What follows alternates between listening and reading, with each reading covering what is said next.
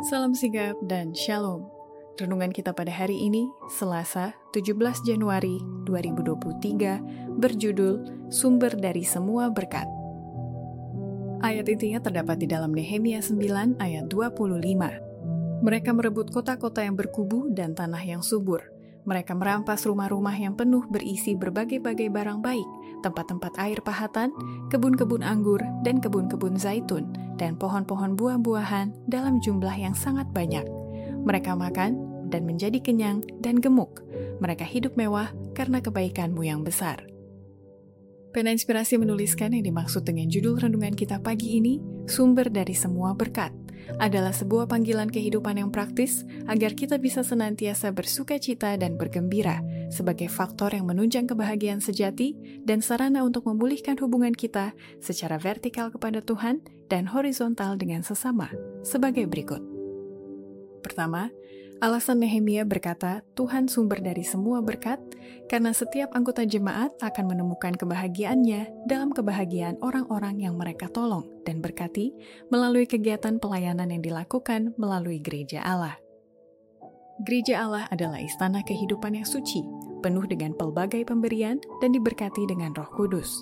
Para anggota jemaat menemukan kebahagiaannya dalam kebahagiaan orang-orang yang mereka tolong dan berkati ajaib pekerjaan yang direncanakan Tuhan untuk dilakukan melalui gerejanya agar namanya dimuliakan.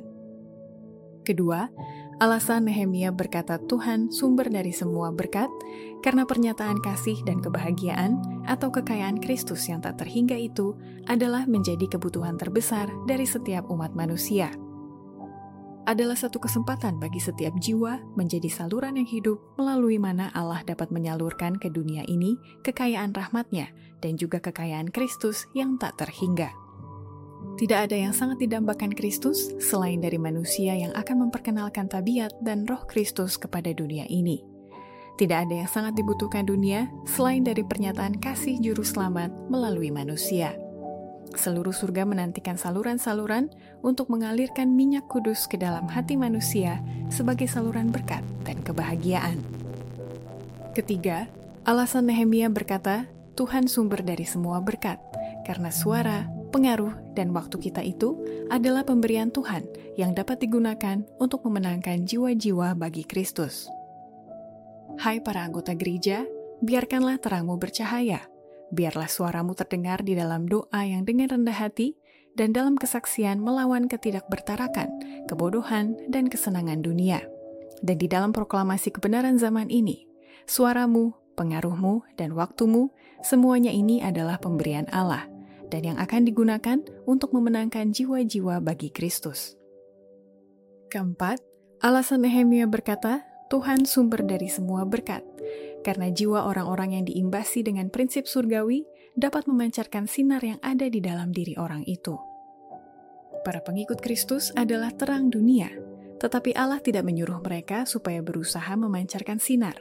Dia tidak merestui kegiatan yang memuaskan diri sendiri dalam memperagakan kebaikan. Dia ingin agar jiwa mereka diimbasi dengan prinsip surgawi. Kemudian, sementara mereka berhubungan dengan dunia ini, mereka akan memancarkan sinar yang ada dalam diri mereka. Kesetiaan yang sungguh-sungguh dalam setiap tindakan hidup akan menjadi sarana penerangan. Demikianlah renungan kita pada hari ini. Kiranya Tuhan memberkati kita semua.